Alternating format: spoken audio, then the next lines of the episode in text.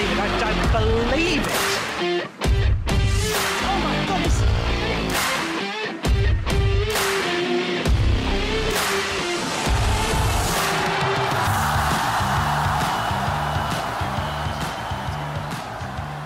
Ahoj, tady Vojta Šelong z českého badmintonového podcastu. Vítejte u poslední epizody roku 2020.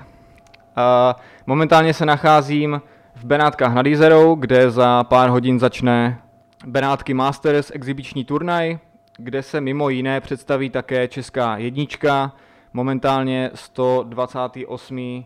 hráč na světě, Milan Ludík. A zrovna Milan je hostem tohohle podcastu, takže Milane, já ti tady moc zdravím a děkuji, že jsi přijal pozvání.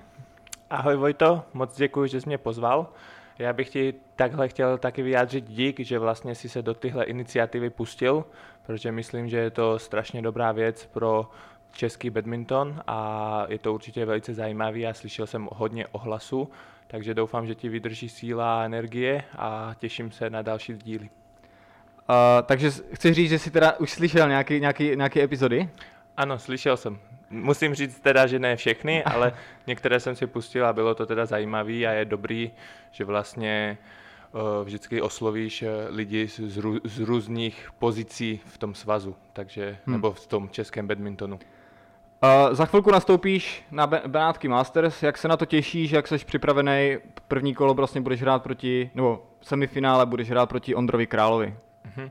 Těším se moc, eh, protože vlastně kvůli koroně vlastně jsme nemohli hrozně dlouho hrát, takže vlastně i z toho důvodu, hned jak jsem byl osloven, jsem vlastně souhlasil, protože každý jako víceméně turnajový zápas, i když tohle je bráno jako s, uh, tréninkové Jasně, zápasy, eh, je velkým přínosem. Eh, Už je vlastně i na kvalifikaci na mistrovství Evropy družstev jsem cítil, že jsem vlastně po dlouhé pauze jako nervózní vrátit se na ty kurty, eh, chybí mi trošku sebevědomí, takže z toho důvodu Hmm. vlastně jsem i hned souhlasil s, touhle, s touhle možností, těším se na tyhle zápasy a doufám, že z toho vytěžím maximum.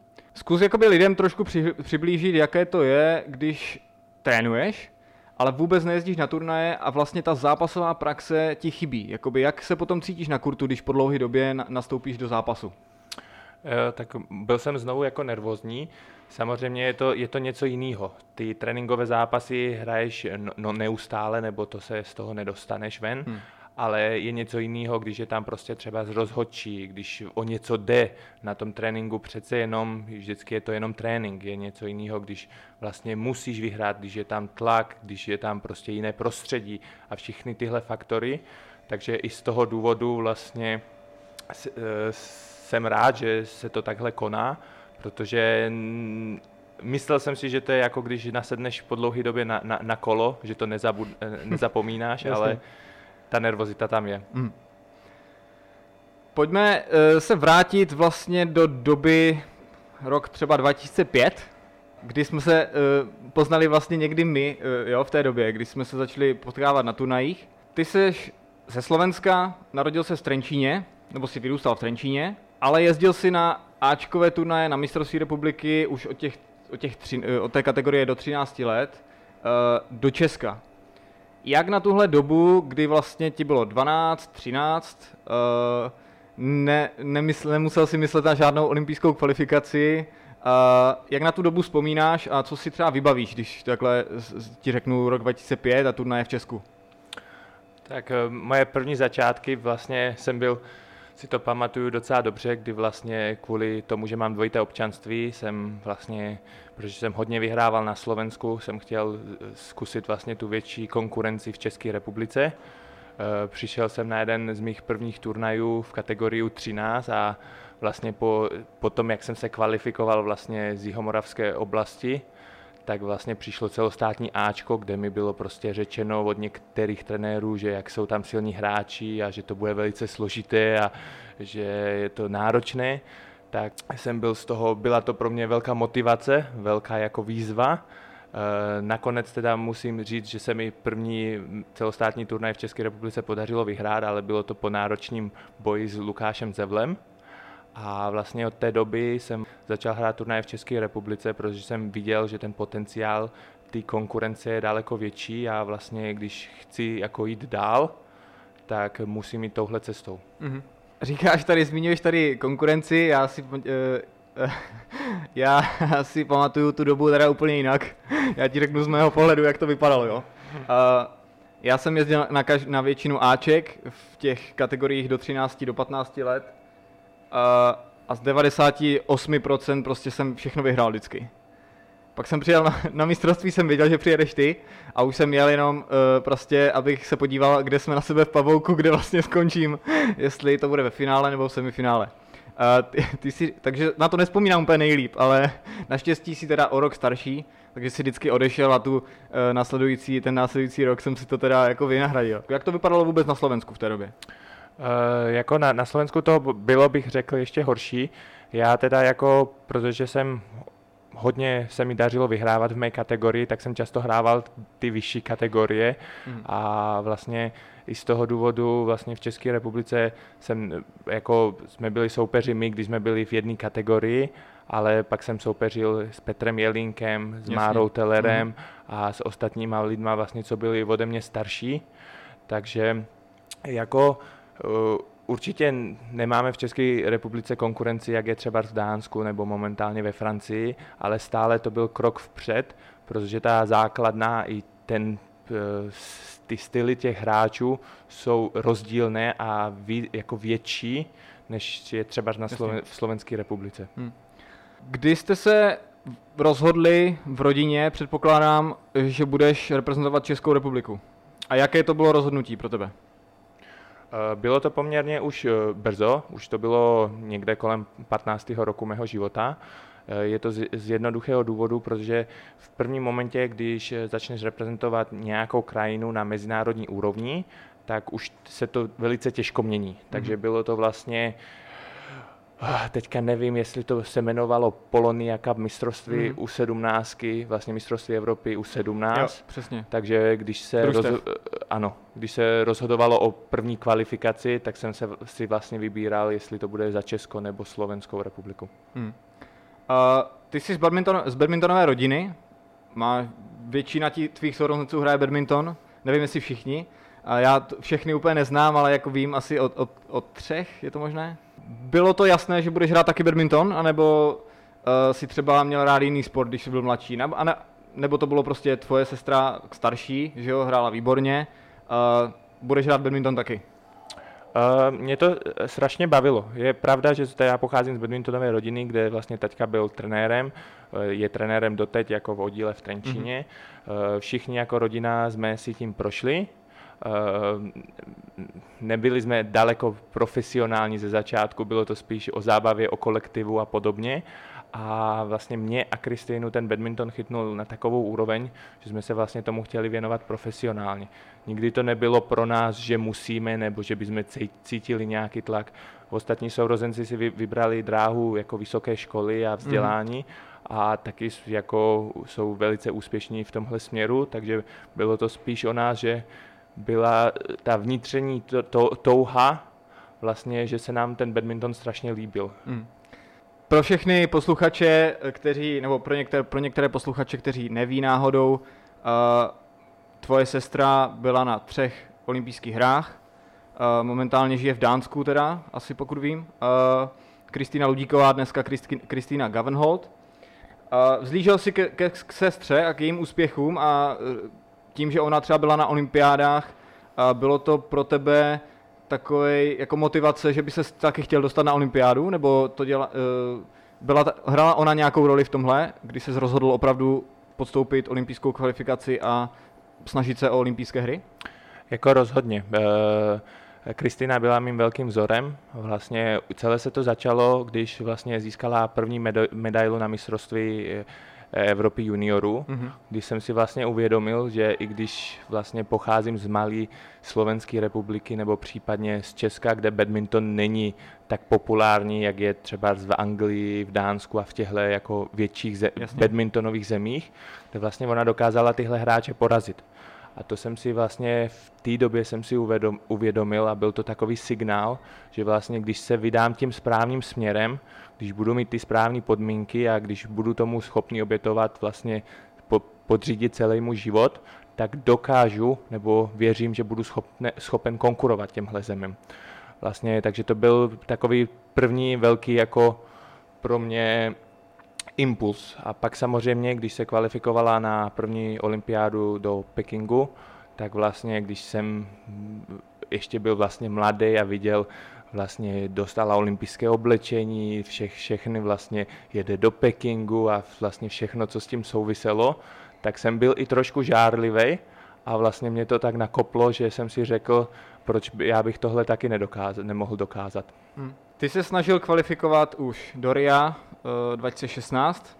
Zkus říct posluchačům nebo vysvětlit krátce, jak, eh, jak, bla, jak blízko si vlastně byl té kvalifikaci na olympiádu, na kterou potom jel Petr Koukal.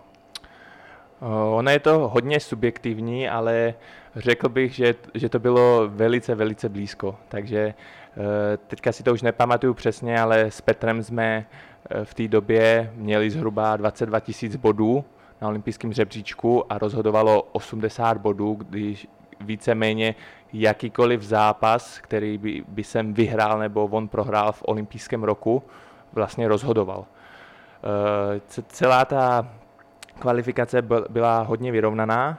Vlastně já bych řekl, že eh, takový ten střed jsem vedl, pak ke konci Petr vlastně Eh, byl v, trošku v pozadí, ale vrátil se z toho a rozhodl vlastně až mistrovství Evropy jako poslední turnaj, kde on dokázal se svýma zkušenostma podat jeho maximální výkon a porazit Raula, Raula Musta.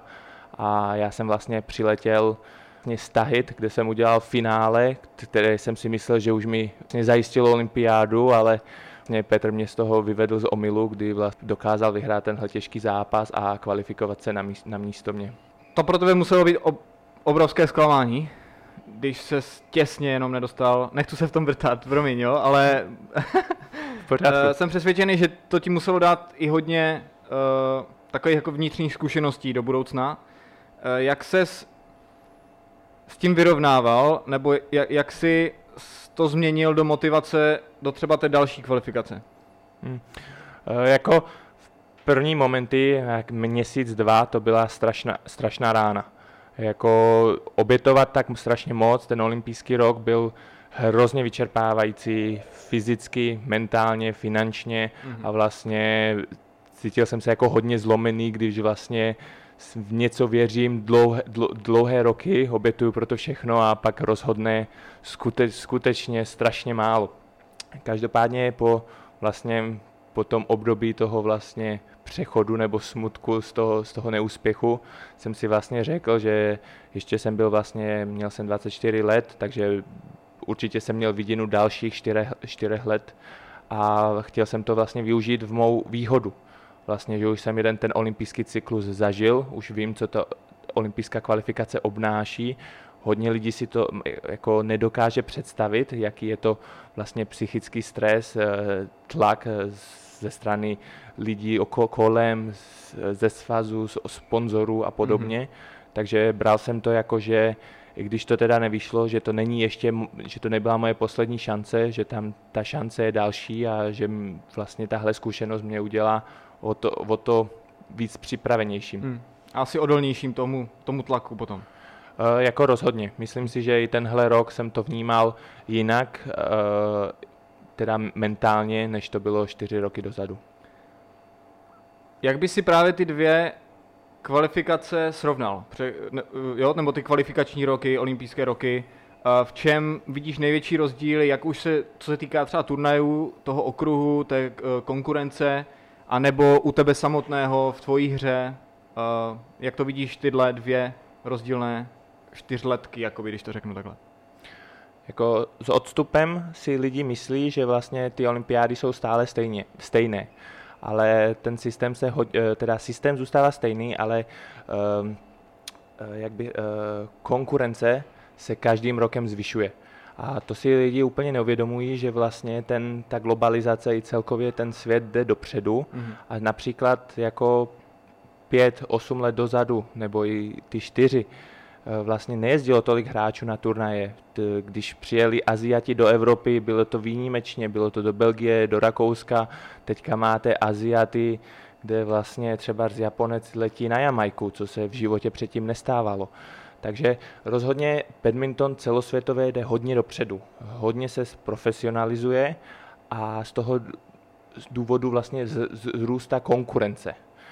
Co se týče olympiády, tak je daleko těžší se dostat třeba do světové stovky, než to bylo 4 nebo 8 let dozadu, ale zase kvůli tomu, že to je olympiáda, se to třeba daleko víc zase uh, sekají ty místa, mm-hmm.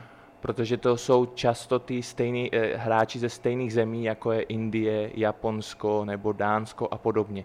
Takže jako jenom z jeden příkladu je, že například, když to bylo vlastně do RIA, tak eh, Petr postupoval, já nevím, jestli to bylo třeba z 80. místo zhruba na světovém řebříčku a jestli se nebudu mílit, tak teďka to bude se hejbat kolem 110-120. Mm-hmm. A je to vlastně z toho důvodu, že ta konkurence z těch zemí, které jsou ty badmintonové velmoci, jako vzrostla a i hráč, který je třeba desátý v Indii, nemá problém objezdit 10-20 turnajů po celém světě. Hmm. Zkus říct teďka fanouškům, jak mě blízko teďka ty seš olympiádě. Jsi 128. na světě, to jsem říkal na začátku. Je to docela složité, ty kritéria si všechny uh, dát dohromady, uh, omezení těch zemí, jak si řekl ty, pak tam je další ještě nějak divoký karty pro uh, hráče z těch menších zemí, pokud vím. Tak jak blízko uh, ty teďka seš? Uh, je to těž, těžké říct, Eh, je to hodně na hraně. Řekl bych, že se pohybuju někde na posledním kvalifikačním místě až třetím nekvalifikačním místě.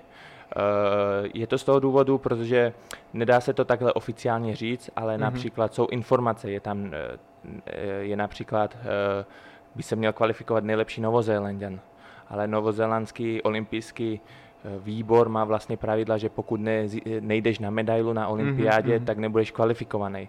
Pak mám informace o dalším hráči, který vlastně nesplnil olympijské kritéria. Ale tohle všechno se nebude vědět, až vlastně vyjde první kvalifikační list, pak druhý kvalifikační list a podobně. Taky záleží, kolik bude vlastně, jestli budou udělené tři divoké karty, dvě nebo žádná, jak vlastně tohle bude všechno probíhat.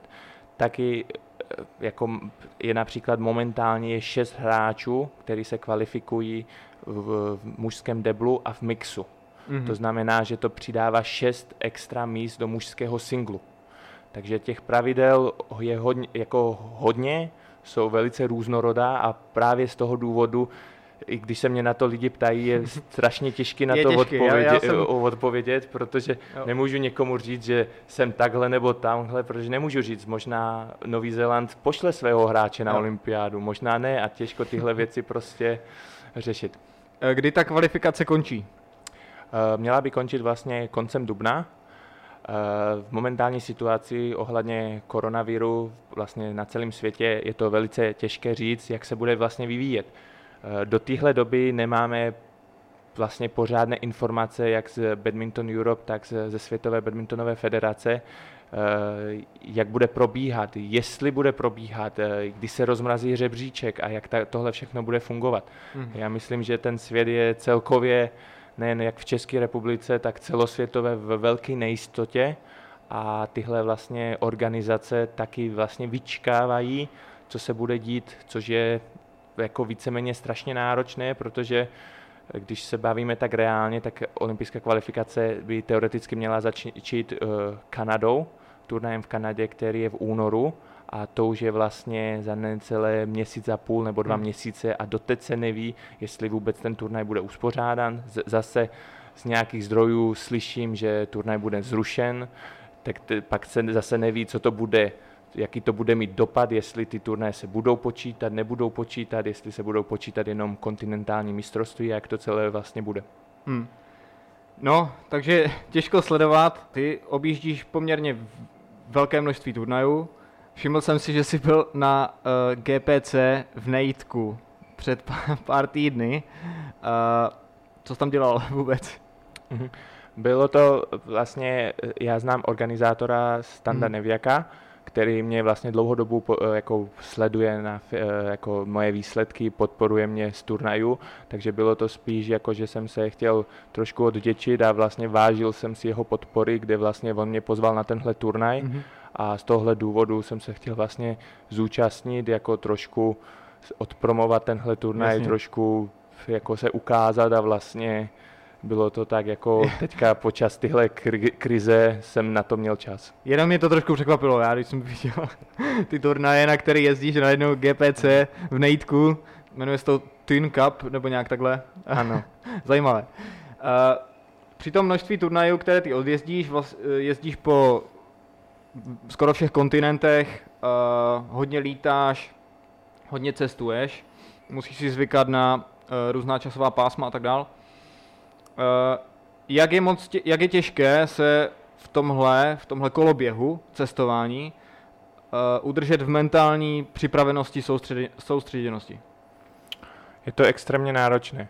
Je to eh, jako vplývá na to hodně faktorů, jako třeba z časové přelety, pak je Mhm. problém se spánkem, eh, je problém vlastně eh, na těch různých kontinentech, je, je různé jako počasí, zima, vedro, prostě je z tohle i vlastně ty podmínky na těch turnajích jsou strašně různorodé, mm-hmm. jako Mhm. turnaje v Africe nebo Jižní Americe, tak ten člověk se musí vyspořádat s daleko víc obtížema, než jako by byl zvyklý tady v Evropě. Uh, jako psychicky je to strašně náročné, Zase na druhou stranu myslím si, že jako mi to dává docela výhodu, nebo v minulosti mi to dávalo, oproti zemím vlastně z Evropy, kdy vlastně jsem si zvyknul na tyhle podmínky, protože tyhle turnaje hraju už několik let a vlastně bych řekl, že mi to dávalo výhodu oproti hr- dalším hráčům z Evropy, které vlastně, když do těchto podmínek přiletěli poprvé, Mm-hmm.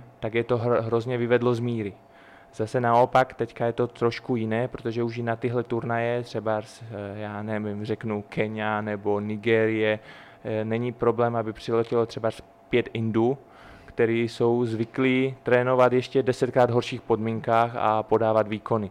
Takže z toho důvodu se to trochu mění, ale víceméně věřím, že v těchto náročnějších podmínkách mám mentální výhodu nad evropskými hráčmi. To mě zajímá, takhle, eh, jak jsi říkal, Kenia, Nigérie a tak dál, jak řešíš třeba stravu v těchto zemích? Máš uh, věci, které si řekneš, ty to, do toho radši nejdu, abych neměl nějaký střevní potíže třeba, nebo uh, do čeho chodíš jako na jistotu třeba, když jsi v Nigérii na turnaj? Eh, Je to strašně těžký, protože eh, jako třeba z Nigerii nemůžu jít ven z hotelu. Takže Mhm. mm-hmm. na těchto turnajích často, jak, co jsou v Africe, eh, součást organizace turnajů je i vlastně strava, protože častokrát ta země je poměrně nebezpečná, takže vlastně si rezervuješ jako kdyby ubytování i se stravou, která mm-hmm. k tomu je. Takže v hotelu. Ano, a nebo třeba různé, že to mají v hale nebo podobně, ale že to organizují jako součást toho turnaje. A v tom momentě si tě, těžko vybírat a musíš se vlastně vyrovnat s tím, co dostaneš. Jo. Kde byl nejhorší turnaj, kde jsi byl, co se týká tady těchto podmínek? Herních, eh, stravovacích, třeba bezpečnostních? Eh, rozhodně jeden z nejtěžších turnajů je teda jako Nigérie, kde vlastně bylo to v Lagosu, byl jsem jedno, byl, byl jsem jedno v Abuji. Problém je, že ta země je strašně nebezpečná. Mhm. A druhá věc je to Afrika, takže jako třeba hodněkrát něco řeknou, neplatí to, řeknou, že tě zavedou do tréninkové haly, pak třeba dvě hodiny cestuješ po městě a dojedeš do nějaké haly a řeknou, že je zavřená, pak zase dvě hodiny jedeš zpátky a ta organizace, bych řekl, i když jako nemůžu jim teďka zase vytýkat, protože oni v těch podmínkách, co mají, se snaží udělat maximum, Mhm. ale to maximum jejich je hodně limitované. Jasně. Během toho obr- obřího množství mezinárodních zápasů, které si odehrál v kariéře, který bys řekl, že uh, jsi užil nejvíce, nebo prostě na nejlí- nejvíce vzpomínáš? Protože našel jsem si, že si hrál s Lindanem v roce 2015 v Brazílii. Mm-hmm. Uh, krátce potom, myslím, si hrál s Janem Jorgensenem, což jsou dvě takové jako... Lindán je samozřejmě vě- největší legenda badmintonu pravděpodobně. A Jan Jorgensen, taková evropská legenda posledních let. Tak na který takový zápas si vybavuje, že to bylo super, máš toho největší zážitek? Pro mě to bylo rozhodně s Janem Jorgensenem, protože to bylo v Jakartě na Hmm. mistrovství světa, kde vlastně eh, ta hala má obrovské vlastně zázemí nebo historii, co se týká Indonesia Open. Eh, Byli fanoušci byli skvělí, vlastně hrozně jsem si to tam užil. Podmínky byly trošku náročnější, je tam hodně jako vítr v hale, jako Hmm. drift, ale co se týče tohle zápasu, byl pro mě jako fakt jedinečný, jedinečný, protože se mi podařilo vyhrát na tomhle turnaju první kolo, získat vlastně velice dobré body jak do olympijské kvalifikace, tak celkově. A následně jsem dostal vlastně jak kdyby možnost odehrát vlastně zápas se špičkou, který v tom momentě byl Jan Jorgensen. Jestli se nemýlím, tak získali e, stříbrnou medaili na tomhle šampionátu. A vlastně bylo to v téhle neskutečné atmosféře. Jak bys třeba tyhle dva zápasy, co jsem zmínil, hrál si s Lindanem, hrál si s Jorgensenem, jak bys to srovnal? Eh, Co se týče herně, tak určitě zápas proti Lindanovi byl daleko náročnější pro mě, protože má hodně klamlivé údery a vlastně nikdy není znát vlastně, co hraje. Takže když jsem se snažil vyvinout jako maximální rychlost, stíhat, snažit se hrát jako dobře, tak řekl bych, že od začátku jsem si trošku přišel beznadějný.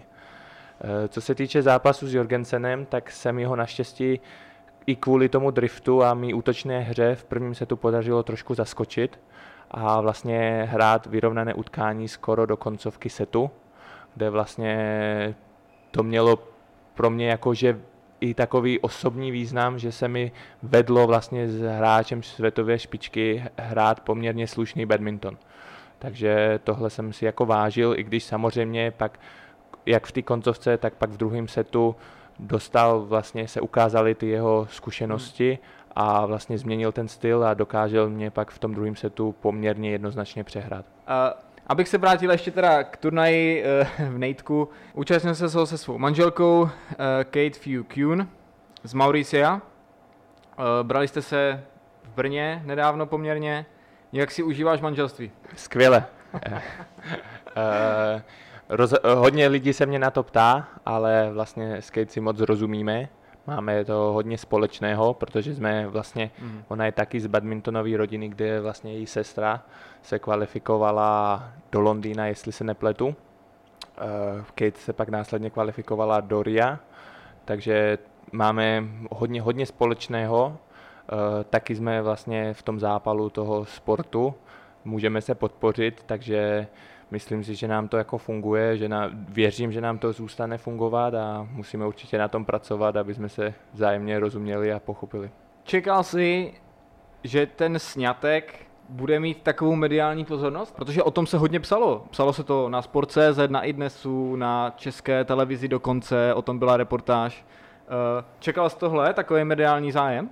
Eh, Ne, nečekal. Osobně vlastně my jsme to chtěli jako víc udržet v tajnosti, protože na jednu stranu byla vlastně korona, takže byl omezený počet lidí a vlastně celá rodina nemohla přijet, takže i z tohohle důvodu to bylo náročnější. Myslím si, že ale pro média to bylo zajímavé právě z toho důvodu, že vlastně Kate je z Mavriciu, oba hrajeme badminton, Mhm. oba se snažíme kvalifikovat na olympijské hry, takže z toho důvodu si myslím, že vlastně ty média to jako pobrali, ale určitě jsme neměli jako snahu se nějak zpropagovat nebo zviditelnit. Na Mauriciu už jsi byl nebo ne? Eh, Hrál jsem tam jeden turnaj, takže s Kate rodičem jsem se potkal. Bylo to ale hodně krátko, protože to bylo, já nevím, 6 dnů dohromady. Mhm. Takže věřím, že až vlastně tahle situace s koronou zas ukončí, tak vlastně se tam budeme moc vydat a já budu moc lépe spoznat jak její rodinu, tak vlastně i celé to její blízké okolí a vlastně Tu zemi kde, kde vyrůstala, Hmm. ano.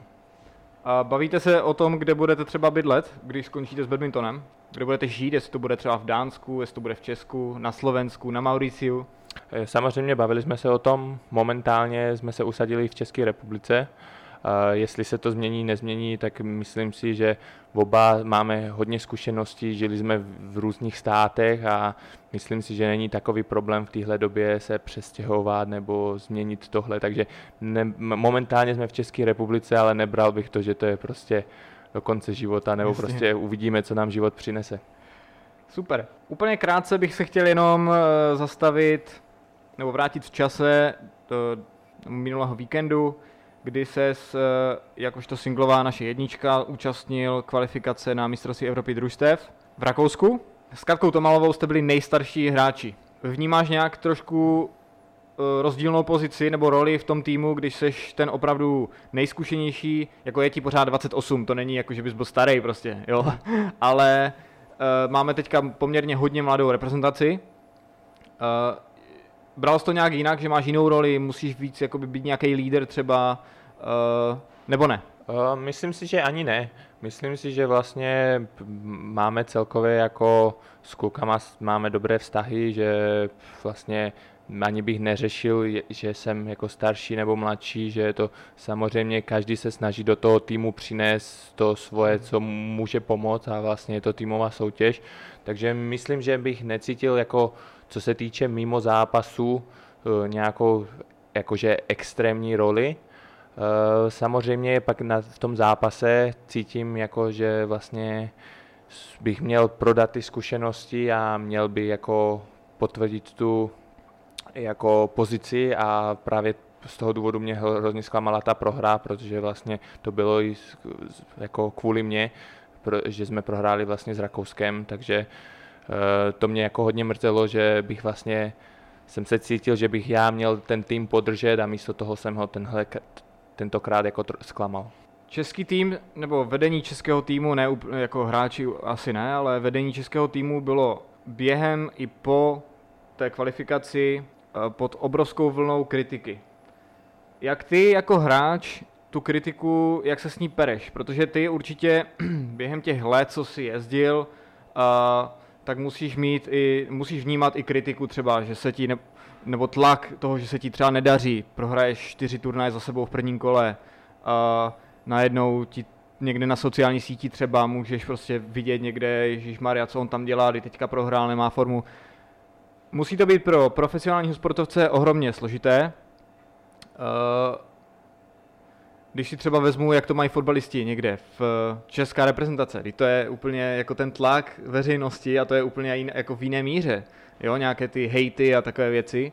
Jak ty to vnímáš? Vadilo ti to na začátku, vnímáš to jinak teď, když jsi zkušenost, jako zkušenější, snažíš se to nějak nevnímat třeba?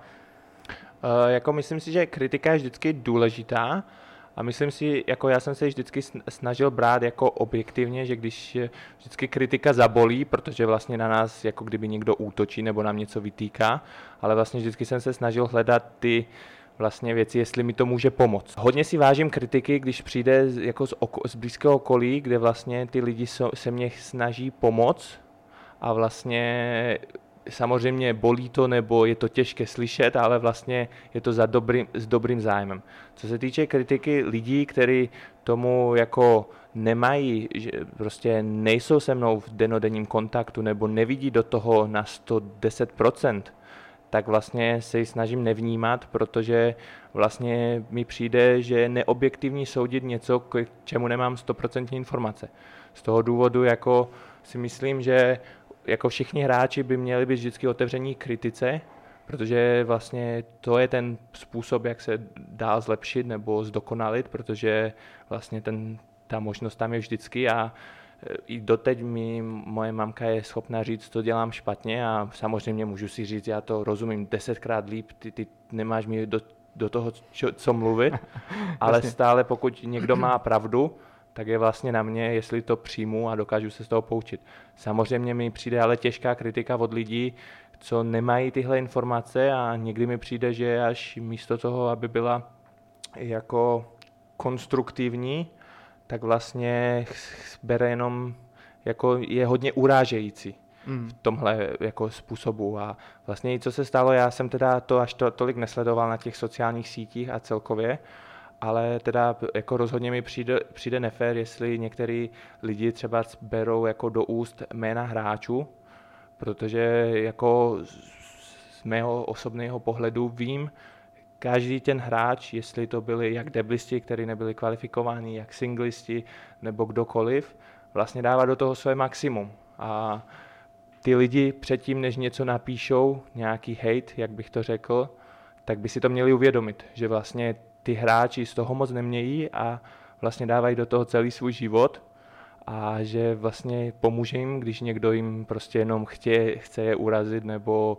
jako zranit. Jako, myslím si, že konstruktivní kritika je velice důležitá a určitě i v tom, co se stalo, byly daleko větší možnosti, jak se k tomu eh, postavit, jak ze strany svazu, tak ze strany těch lidí, co viděli tu jako nominaci nebo řešili tuhle kritiku, ale myslím si, že stále musíme pamatovat, že vlastně že jsou to jak ty hráči, tak ty lidi jako častokrát se snaží a pokud to není konstruktivně, tak jako jestli chceme jenom dávat dál jako špatnou náladu nebo prostě tohle, tak hm, za, za to se úplně nemůžu postavit. Hmm.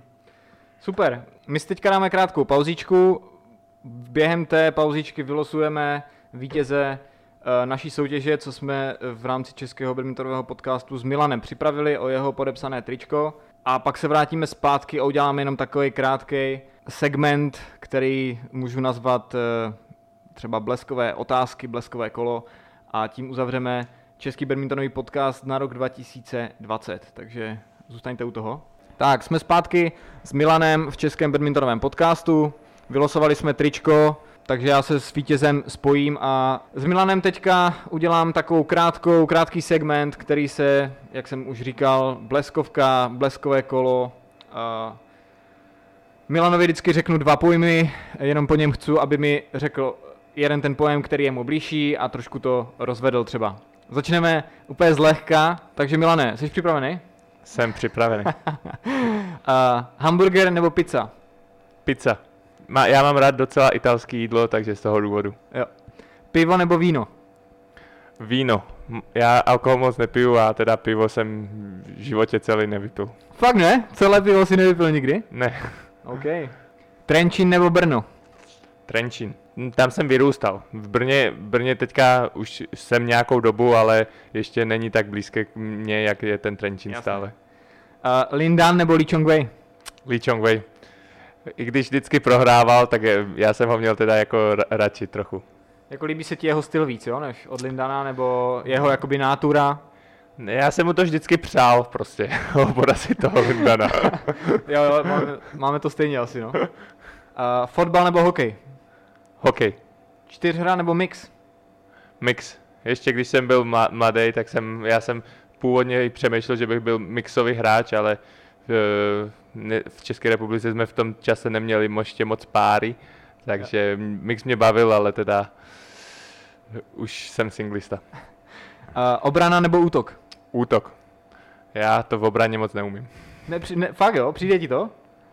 Já no. jsem tě jako jednu dobu, takhle, jednu dobu si mi přišel jako extrémně útočný. To bylo asi, jak se přijal z Dánska poprvé na mistrovství do Karviné. Je to mm-hmm. možné? A tam jako, tam když jsem tě viděl hrát, já jsem, já jsem byl strašně rád, že jsem prohrál první kolo ve dvou hře, protože bych šel na dru- do druhého na tebe. Paradoxně jako. Ale tam si mi přišel, že jsi hrál strašně útočně a moc se mi to líbilo. Pak byla nějaká, nevím, tři roky potom a přišlo mi, že se spíš cítíš dobře jakoby v obraném postavení a v obraně celkově. Takže útok, jo? Útok, útok, je to pro mě jednodušší. Uh, Petr Koukal nebo Jan Frelich? To je těžká otázka a Eh, já myslím, že oba dva v tomhle směru jsou jako české legendy. Eh, co třeba badmintonový styl? Jaký se ti líbí víc? Nebo proti komu se ti lépe nebo hůř hrálo?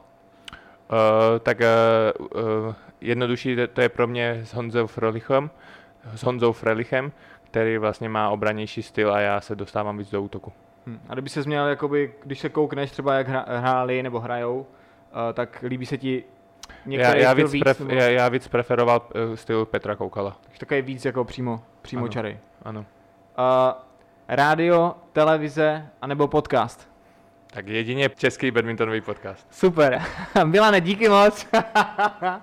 díky moc, že jsi přišel do českého badmintonového podcastu. Díky moc za to, že jsi, uh, že jsi dal triko do soutěže a vylosoval, vylosoval si výherce. Přeju ti hezké vánoční svátky a taky bych ti rád popřál hodně štěstí do uh, zbytku té kvalifikace a doufám, že když se tady sejdeme třeba za rok, že už budu sedět uh, s olympionikem Milanem Ludíkem.